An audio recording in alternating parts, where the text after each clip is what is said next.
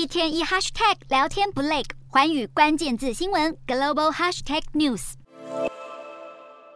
政治陷入僵局的以色列，本月初举行四年以来第五次大选，前总理纳坦雅胡率领的联合党与他们的极右翼盟友政党成功夺得国会一百二十席中的绝对多数，让作风鹰派的纳坦雅胡有望重返执政。现年七十三岁的纳坦雅胡，当地时间十三日获得以色列总统赫佐格的授权，筹组新政府。纳坦雅胡预料会拉拢国会中的锡安主义集团，也就是宣扬犹太复国主义的极端保守派政党，共组新政府，成立以色列建国以来最右翼的执政联盟。宗教意味浓厚的锡安主义集团在以国国内颇具争议，他们甚至主张把对以色列不忠诚的人士全部驱逐出境。纳坦雅胡曾是以色列史上任期最久的总理，但他在二零二一年因为涉嫌贪污、诈欺和滥用公款而遭到起诉，至今依然官司缠身。以色列国内已经有人开始对纳坦雅胡的政策计划以及争议连连的执政伙伴感到相当不安。各界普遍预期，新政府组成后，优先要务就是通过全面的司法改革，让国会权力凌驾在其余的政府部门之上，甚至能控制最高法院法官的任命。许多以国民主人士担忧，这些改革恐怕会为国家带来更巨大的危险和破坏。